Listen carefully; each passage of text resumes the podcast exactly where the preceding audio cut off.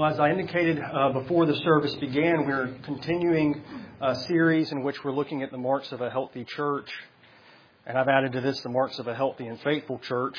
And the subject assigned to me was the subject of evangelism and discipleship with that. So I could think of no better section to go to than to uh, Matthew 28. And I'm taking as best I can Corey's message on expositional preaching and teaching to heart as best I can because I'm going to try to tease out for us the principles of evangelism and discipleship from the text this morning. Um, we're going to be looking in particular at Matthew 28, verses 18 through 20, a text that's probably familiar to many of us as the Great Commission. But I'll, just to set the context of the passage, I'm going to read from verses 1 through uh, 10 and then pick back up in 16 through the end of the chapter. Matthew 28, verse, beginning in verse 1. Now after the Sabbath, toward the dawn of the first day of the week, Mary Magdalene and the other Mary went to see the tomb. And behold, there was a great earthquake, for an angel of the Lord had descended from, for an angel of the Lord descended from heaven and came and rolled back the stone and sat on it. And his appearance was like lightning, and his clothing white as snow. And for fear of him, the guards trembled and became like dead men. But the angel said to the women, Do not be afraid, for I know you seek Jesus, who is crucified. He is not here, for he is risen, as he said. Come see the place where he lay. Then go quickly and tell his disciples that he is uh, risen from the dead, and behold, he is going before you to Galilee. There you will see him. See, I have told you. And so they departed quickly from the tomb with fear and great joy and ran to tell his disciples. And behold, Jesus met them and said, Greetings. And they came up and took hold of his feet and worshipped him. Then Jesus said to them, Do not be afraid. Go and tell my brothers to go to Galilee, and there they will see me.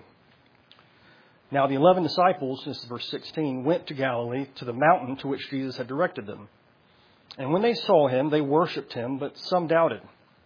And Jesus came and said to them, All authority in heaven and on earth has been given to me. Go therefore and make disciples of all nations, baptizing them in the name of the Father and of the Son and of the Holy Spirit, teaching them to observe all that I have commanded you. And behold, I am with you always to the end of the age. Amen. Let's pray.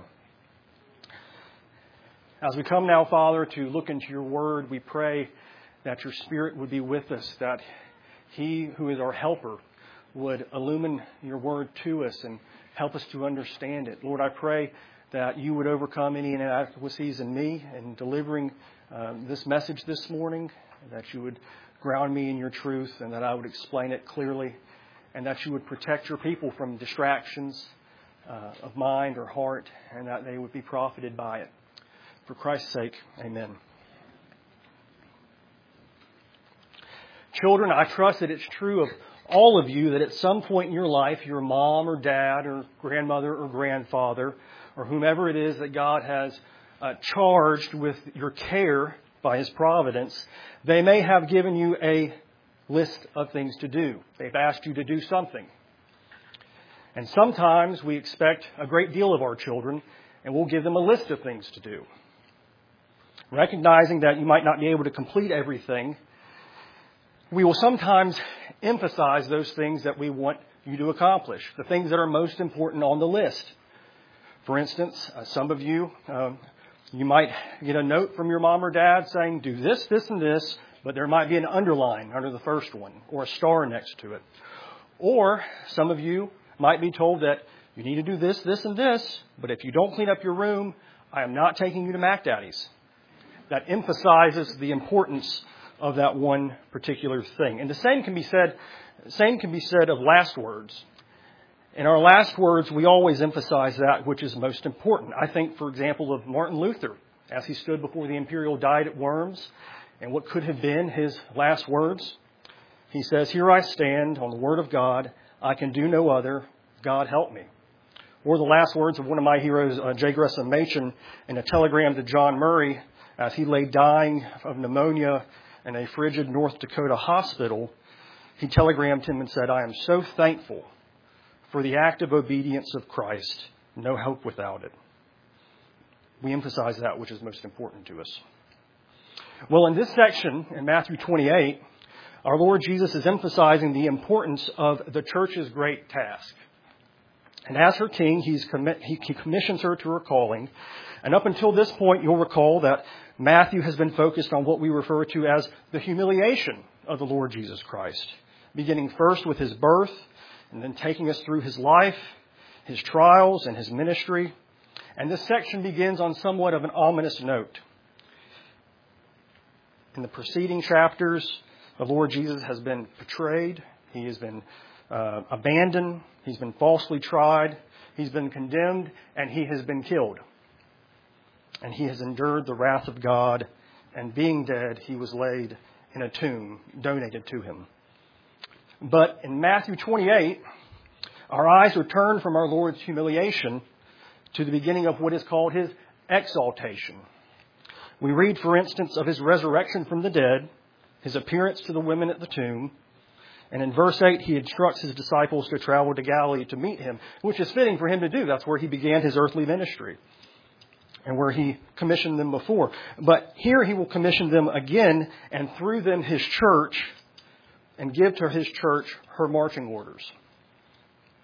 The task of evangelizing and discipling the nations. And so I trust you can see already why I chose this text to deal with the subject of evangelism and discipleship. And what I hope to show you from this text is that based upon his authority as the exalted Christ, the Lord Jesus commissions his church to evangelize and to disciple the nations, promising his presence and protection until he returns in glory. That based upon the authority he has as the risen Christ, he commissions his church to evangelize and disciple the nations, promising to be with her and protect her until he returns in glory.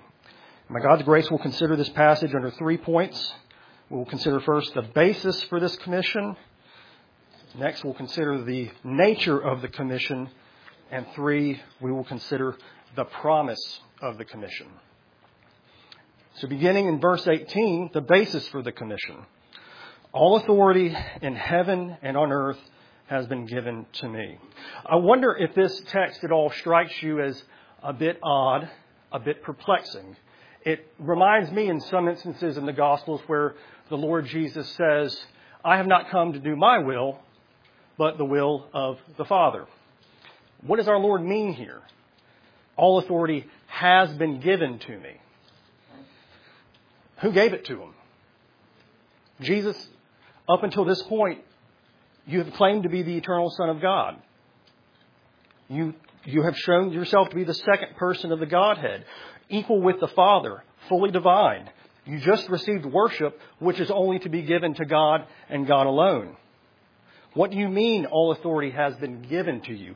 Have you not already had it?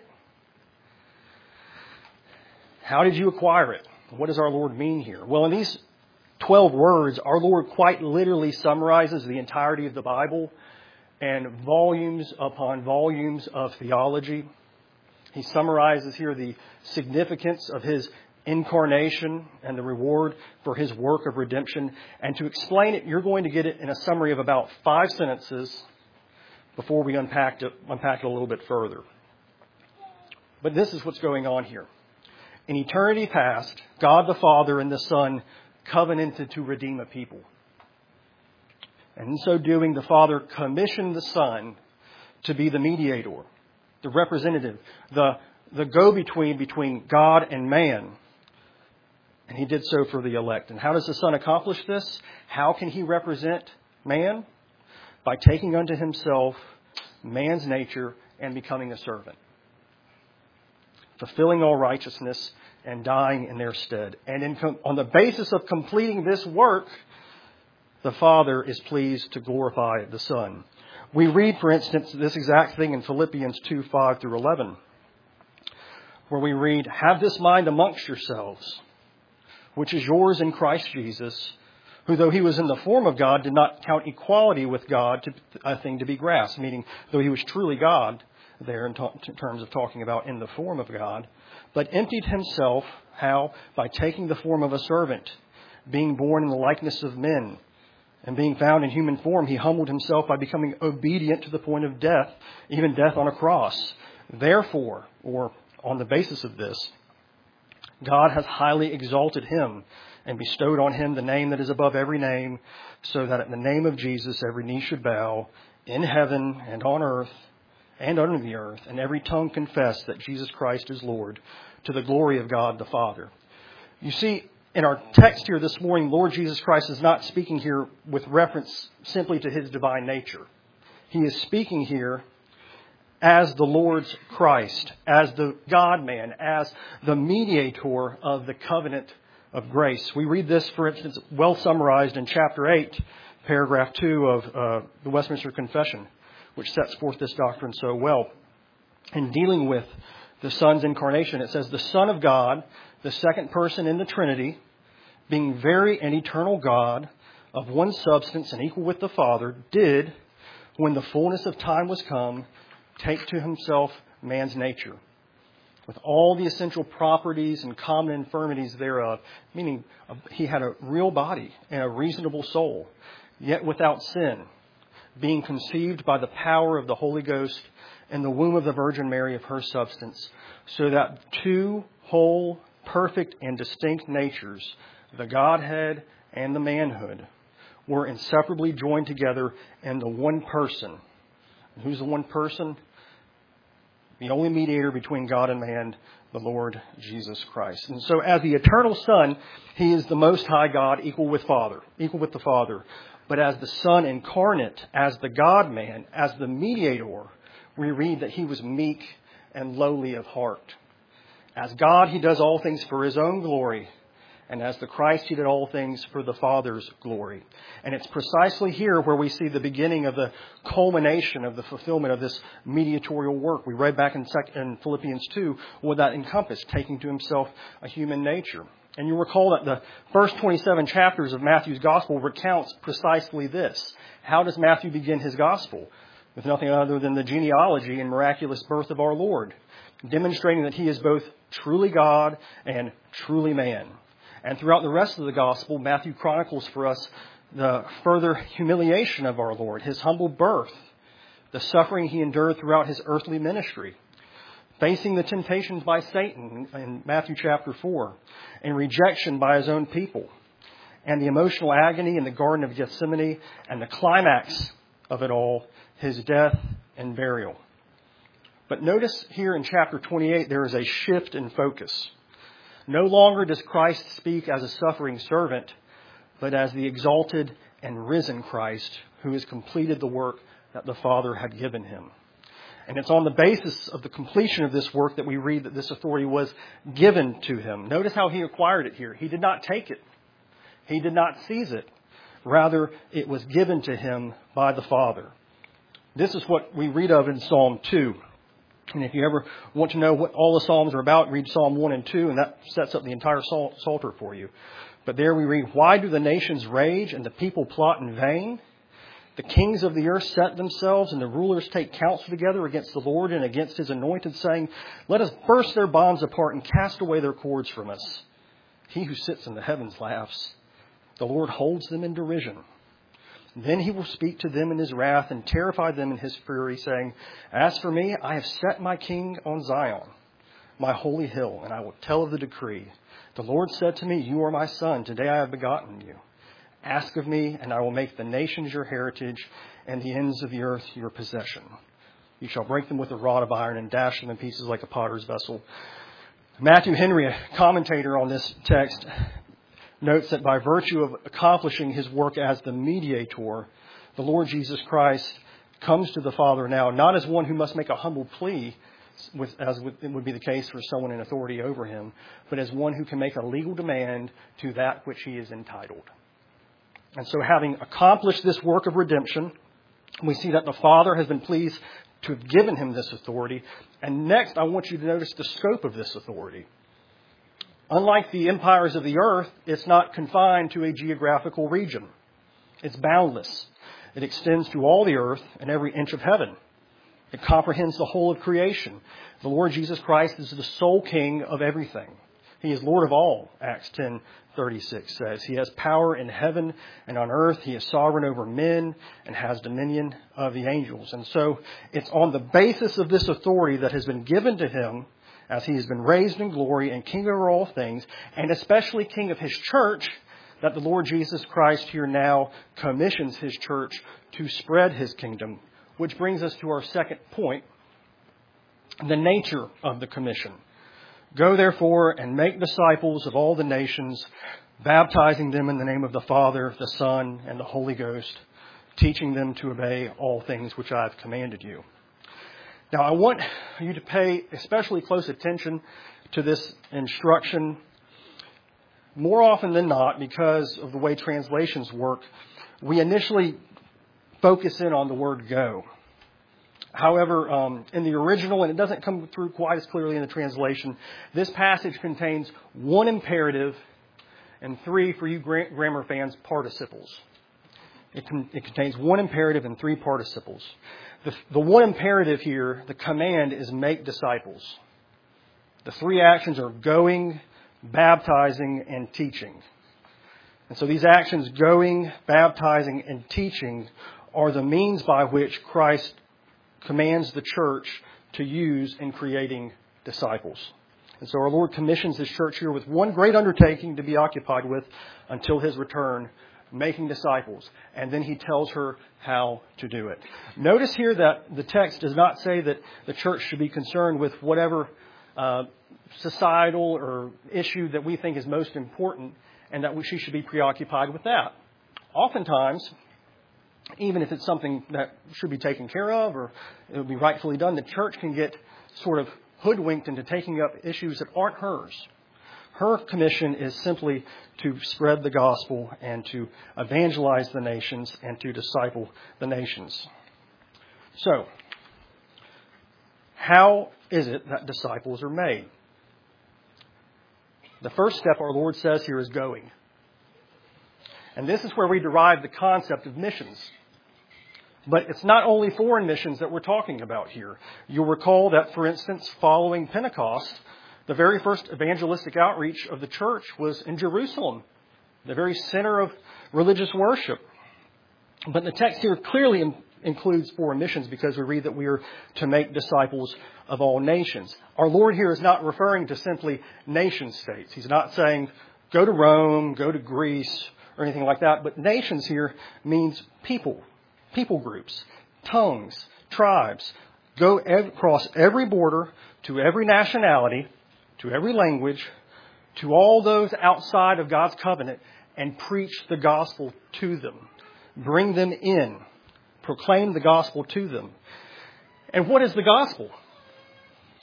It's the good news of salvation. But as many of you here know, because this is oftentimes the gospel gets introduced is that the good news isn't often known to be good news until we know what the bad news is.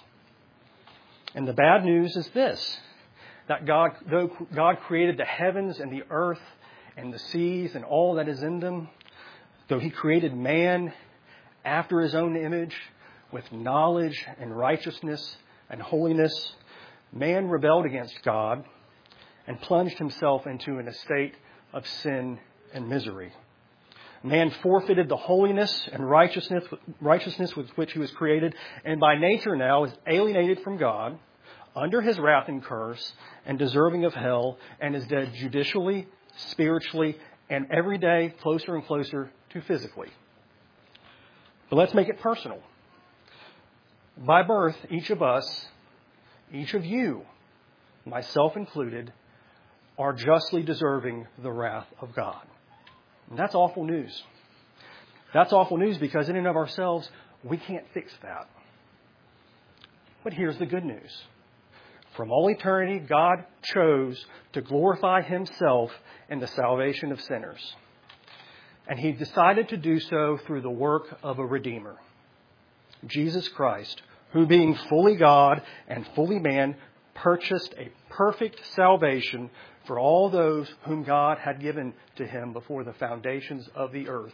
And to demonstrate the truth of that, after satisfying the wrath of God on the cross, he raised him from the dead as a declaration that his sacrifice was approved and that any sinner who desires salvation would come to him. And so I would ask you here today, where do you stand? Have you received and rested upon the Lord Jesus Christ by faith alone? And if you have not, why not? You know his authority. All authority on heaven and earth has been given to him. As king of the earth, he has commanded you to believe in him. And as king of heaven, if you would be there, you will be there on his terms. And the terms are that none can come to him, or none can come to the Father except through him. And so, would you spurn his authority? Would you spurn his kindness? I pray that if any of you within the sound of my voice have any desire whatsoever to turn and trust in him today, that you will not harden your hearts, but that you would do so. And for those of you trusting in the Lord Jesus, I would ask you, do you revere his authority? Do you seek him where he may be found? With, with prayer, in his word, with reverence as one who has authority? Do you read and study his word with the same fervency as searching for precious jewels? With the same immediacy that you would open a letter from the IRS if you got it, which I would hope you would open quickly because that's very important. Or do you treat, treat his word like it's a piece of junk mail? Sits on the counter with no intention or purpose to open it, if ever. do you seek, as we'll see in a moment, to do what he commands? But in addition to the preaching of the gospel, we see here next in the way of making disciples, our Lord tells the church to baptize in the name of the Father, the Son, and the Holy Spirit. I wonder if someone were to have asked you about baptism, would the subject of, about evangelism, would the subject of baptism have even come up? Oftentimes, we're satisfied when someone makes a profession of faith. And that's a wonderful thing. But you'll notice here that our Lord has inseparably joined evangelism and the preaching of the gospel, gospel with baptism. Why would he have done that? Well, we're going to see that in a moment, but I would, t- I would submit to you that this is clearly the ministry uh, of the apostles. I'll give you three examples quickly. In concluding his sermon at Pentecost in Acts 2.36, Peter proclaims, Let all the house of Israel therefore know that for certain that God has made him both Lord and Christ. This Jesus whom you crucified. Now, when they heard this, they were cut to the heart and said to Peter and the rest of the apostles, Brothers, what shall we do? I mean, we've just killed the Messiah. What shall we do? And Peter said to them, Repent and be baptized, every one of you, in the name of Jesus Christ for the forgiveness of sins and you will receive the gift of the Holy Spirit, for the promises for you and for your children and for all who are far off, everyone whom the Lord our God calls to himself. And you'll recall the, the story of the, or the recount of the Ethiopian eunuch in Acts 8. There, the apostle Philip is directed by the Spirit to go to the Ethiopian eunuch who is traveling home. And as the apostle, as the apostle Philip approaches him, he hears the Ethiopian eunuch reading uh, uh, verses from Isaiah. And the passage was this He was led like a sheep to the slaughter, and as a lamb before its shears is silent, so he did not open his mouth. And the Ethiopian eunuch, you know, asked Philip, What does this mean? And Philip says to him, or in verse 35 of that chapter, it reads, Philip opened his mouth, and beginning with the scriptures, he told him the good news or gospel about Jesus. And what's interesting there is that immediately in the next verse, it reads, And as they were going along the road, they came to some water, and the eunuch said, See, here's water. What prevents me from being baptized? There's nothing in verse 35 that indicates the Ethiop- or that Philip mentioned anything about baptism. But the response of the eunuch clearly demonstrates that that was part of the message. That was part of the evangelization of the, of the apostles' practice. And the same is true with the apostle Paul. In Acts 16, you recall the Philippian jailer. He said to Paul, in verse 30, Sir, what must I do to be saved? And they said, Believe in the Lord Jesus, and you will be saved, you and your household. And they spoke the word of the Lord to him and to all who were in his house. And he took them that same hour of that night and washed their wounds, and he was baptized at once, he and all his family. So, why does our Lord and the apostles stress baptism as part of evangelism and discipleship? And it's, it's because of what baptism is. Not in and of itself, as the washing of water could, as if the washing of water could cleanse our conscience, but by the operation and the appropriation of what it represents by faith. By faith. So, what is baptism? I like this summary in Catechism 165. Baptism is a sacrament, meaning that it was something instituted by Christ, wherein Christ ordains the washing with water in the name of the Father and of the Son and of the Holy Ghost to be a sign and seal. It's important language. We'll get back to that in a second. Of engrafting into himself, of remission of sins by his blood, and regeneration by his Spirit, of adoption and resurrection unto everlasting life, and whereby the parties baptized are admitted into the visible church and enter into an open and professed engagement to be holy and only the Lord's. Now, there is so much that could be said about this meaning here that's of, of baptism, but what I want to focus on today is just four things from this as it relates to evangelism and discipleship, and that's this. First, as Christ identified himself with his people in baptism, Baptism signifies and seals our engrafting into Him. That language is important. Signifies and seals. And the reason I say that is because a sign is never the thing that it signifies. What do I mean by that? If you're approaching a sharp turn in a road and there's a sign that says, there's a sharp turn in the road coming up, the sign is not the sharp turn in the road. If that makes sense. And so too here. Baptism in and of itself does not save you. It does not engraft you into Christ, into Christ just by the washing of water. It is Christ who saves us by virtue of our union with Him, but it is a sign of our union with Him and engrafting into Him, that we belong to Him. And our Lord includes baptism here because discipleship cannot occur absent our belonging to Him, being united to Him by faith. And, secondly, Christ here is emphasizing that discipleship can't occur without the communion of saints and participation in His church. One of the things baptism represents is our membership, our incorporation to the people of God. It incorporates us into Christ's kingdom, so to speak, in terms of the visible church. And Paul writes of this, and that's where disciples are made. Paul writes of this specifically in terms of the disciples being made there in Colossians 1 28 through 29, where it says, In Christ, it is Christ we proclaim, warning everyone and teaching everyone with all wisdom, that we may present everyone mature in Christ. And so it's within the embrace of the church where the accountability, the building up, the discipline that Mike spoke of, it's within the church where this takes place. And there's a quote from an early church father that I think rings very true with this, and that is, he would have God as his father, would have the church for his mother recognizing the importance of her, how Christ died for her, and how it's within that body that he builds up his people. Next, we read that we are baptized into the name of the Father and of the Son and of the Holy Ghost. And so when we are baptized, it's as if God places his mark upon us and carves us out from the world and says, These are my people.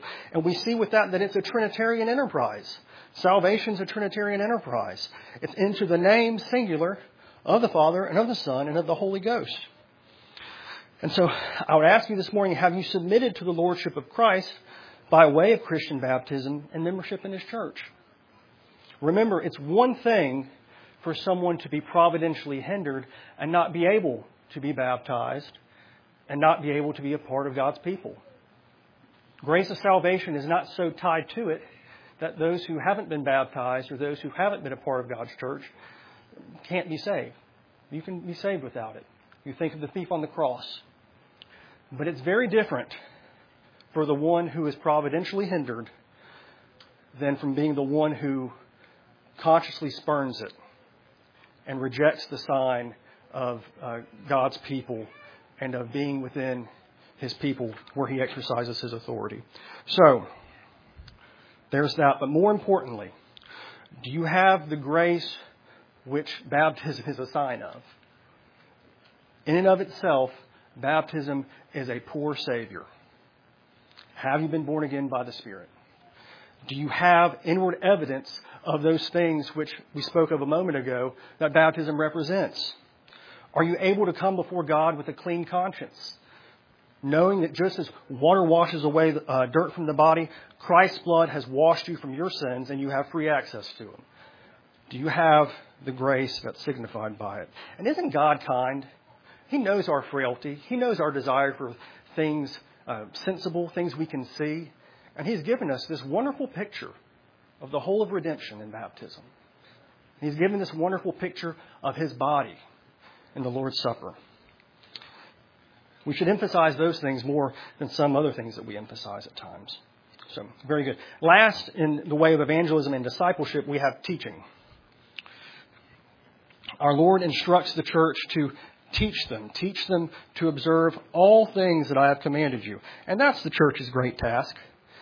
Teaching them to observe everything I've commanded you. As we read a moment ago, Paul puts it in a different way to present everyone mature in Christ. But notice here, our Lord is not simply content to say teach, but to teach them to observe. Our Lord has no time, so to speak, for merely an intellectual understanding of what He commands, but that we would have a heartfelt desire to obey Him in everything. That the obedience of faith, as Paul notes, would flow from our minds and hearts and find fruition in living the Christian life. For instance, children. You know your Lord commands you to obey your mother and father. And if he instructs, and if they instruct you to do something, as long as it's not sinful, you should do it. Do you do so? And if you do so, why do you? Do you do so simply to avoid getting in trouble? That's a good reason. Or do you do so because you genuinely desire to honor them and in so doing honor God who has placed them in charge of you? The same goes for parents. I'm not going to just pick on the kids. When you discipline your children, do you so, do so because they have annoyed you? Or do you seek to discipline them not for your own purposes, but as stewards of God to nurture them in the grace of God? I say this because motivation matters. Our Lord is getting to the heart here. Heart motivated obedience, obedience out of love for God and His law, because a transformed heart can act contrary to its nature. Meaning that if, it's been, if, if, if you've been born again by God, your heart has been changed, the, the, the motivating factors of your life have been changed so that your desire here is to glorify and enjoy Him, and in so doing, manifesting that enjoyment of God and the glorifying of God through faithful obedience to what He commands. And notice here, too, that our Lord doesn't simply say, teach them merely the essentials of the gospel. That's, of course, that. That's covered by the evangelism. And he doesn't say either, well, teach them the five points of Calvinism and then boom, we're done, go home, mission complete. He says to teach them to observe everything I have commanded. And what is it that he has commanded? What he's commanded is every promise, every command, every threatening, contained in His Word. In the 66 books we call the Bible. The Word of God recorded. All inspired by the Spirit of God, inerrant and infallible in all that it teaches. The sole rule for faith and practice. That's 2 Timothy 3.16 pretty much.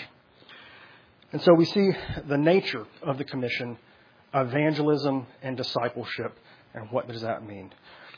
And before we address, the next point here is the promise of the commission. You'll read there, and behold, I am with you always, even to the end of the age. Now, before we address this promise straight on, I know what you're thinking. What a daunting task. I'm sure glad that it was given to the church and not to me. And what I would say to that is not so fast. While our Lord's commission here is given to the apostles and through them to the church, and we know that's the case because of the things associated with it, such as baptism, that does not mean that we do not have an individual duty to witness. And the Bible speaks with equal clarity of those who make up the church witnessing of their Lord. this is one of my favorite examples of what we would call lay evangelism, but uh, you'll recall in John 9 that our Lord heals a man born blind. I love this section. In verse 13, uh, we read that though that they brought the man who had been born blind to the Pharisees, it was a Sabbath day when Jesus made the mud and opened his eyes. So Jesus had spit into the mud and covered his eyes and healed him. So the Pharisees again asked him how he had received his sight. And he said to them, He put mud on my eyes, and I washed, and I see. And some of the Pharisees said, This man is not from God, for he does not keep the Sabbath. Side note, that was keeping the Sabbath. By, by engaging in this act of mercy, Christ was keeping the Sabbath. The Pharisees had had a mistaken view of the Sabbath and um, didn't know the first thing about keeping it. But others said, How can a man who is a sinner do such things? And there was a division among them. So they said again to the blind man, What do you say about him since he's opened your eyes? He said, He is a prophet. Continuing on, this just gets better in terms of the way this guy witnesses for the Lord. In John 9:24, so for the second time they called the man who had been uh, born blind and said to him, "Give glory to God. We know that this man, speaking of Jesus, is a sinner." And this is what the blind man said: "Whether he is a sinner, I do not know. One thing I do know that though I was blind, now I see. And they said to him, What did he do to you? How did he open your eyes? And he answered them, I have told you already, and you wouldn't listen. Why do you want to hear it again? Do you want to become one of his disciples? And they reviled him, saying, and this is so awful the way they treat this man. You are his disciple, but we are his we are disciples of Moses. We know that God has spoken to Moses, as if, as if they can pit Moses against Christ. But as for this man, we do not know where he comes from. And the man answered, why, this is an amazing thing. You don't know where this man comes from, and yet he opened my eyes. We know that God does not listen to sinners, but if anyone is a worshiper of God and does his will, God listens to him. Never since the world began has it been heard that anyone opened the eyes of a man born blind. If this man weren't from God, he could do nothing. And they answered him, This is so awful. You were born in utter sin, and would you teach us? And they threw him out. Isn't it interesting that this is one of the main accounts of lay witnessing in the Bible. Perhaps there have been occasions in the past where you felt unequipped to share the gospel with someone, ill equipped to give witness to the Lord, don't know what I'm going to say, how I'm going to do this, fill in the blank. Here we have a man who the Holy Spirit has memorialized on the pages of Scripture forever who had no flashy, pre memorized gospel presentation, who speaks simply of his encounter with Christ. And notice, there's no mention that anyone was converted by it. In fact, the opposite is implied that they hardened their hearts. So, my reason for sharing that with you is to take heart, be ready to testify for your Lord when, in God's providence, He calls you to it. And for those of us, we're in various seasons of our lives. Some of you, it will be in the discipleship of your children, some of you will be in the workplace. I think of last night, for instance. Um, I was hanging out, hanging with a, a target uh, of this church and with his family, and we were in a public place, and um, he encountered a, a person he didn't know, and they struck up a conversation, and he simply invited him to church. It's a great thing to do. I've said before, and I'll say it again: if you want to get hit by a train, stay, play on the railroad tracks. Children don't do that. But my point there is that it's within the church, as we've seen already, that God administers His grace. It's under the preaching of His Word.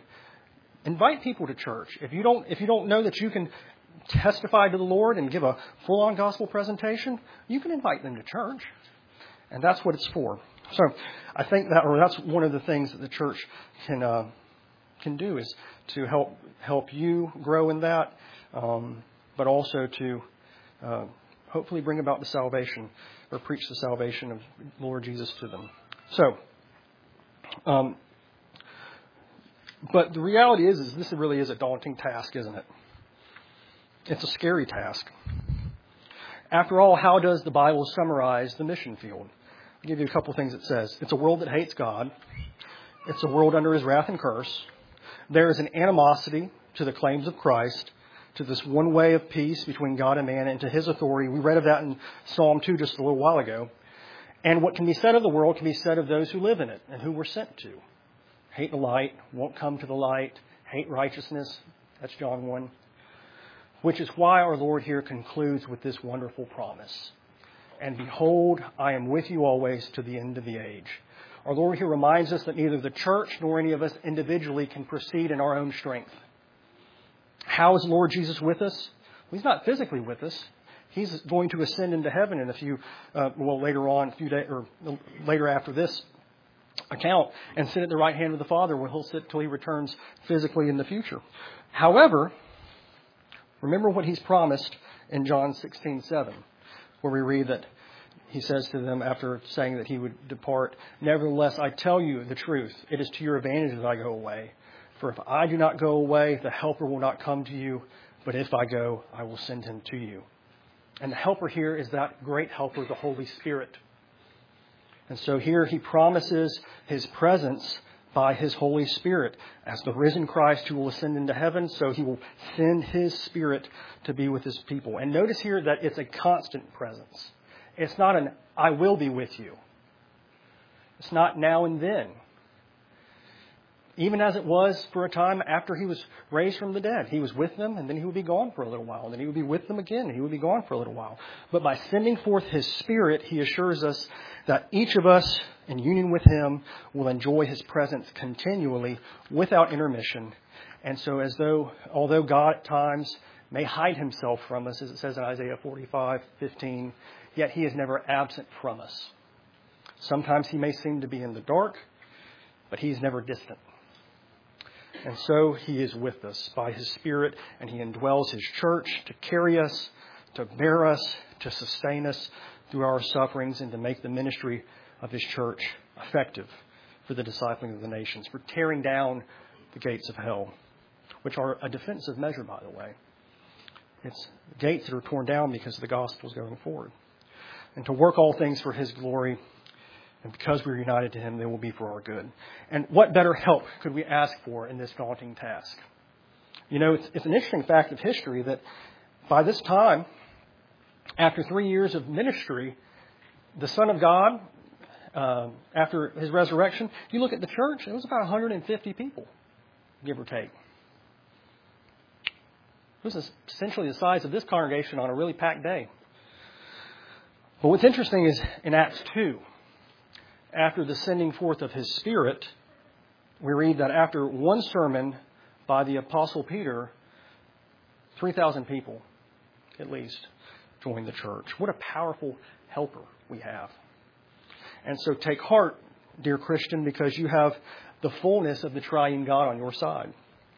The Father who chose you, the risen and ascended Son, unto whom all authority in heaven and earth has been given, has, has not only saved you, but he has sent his spirit to indwell you, to unite him to you, and he's promised to be with you and his church until he returns.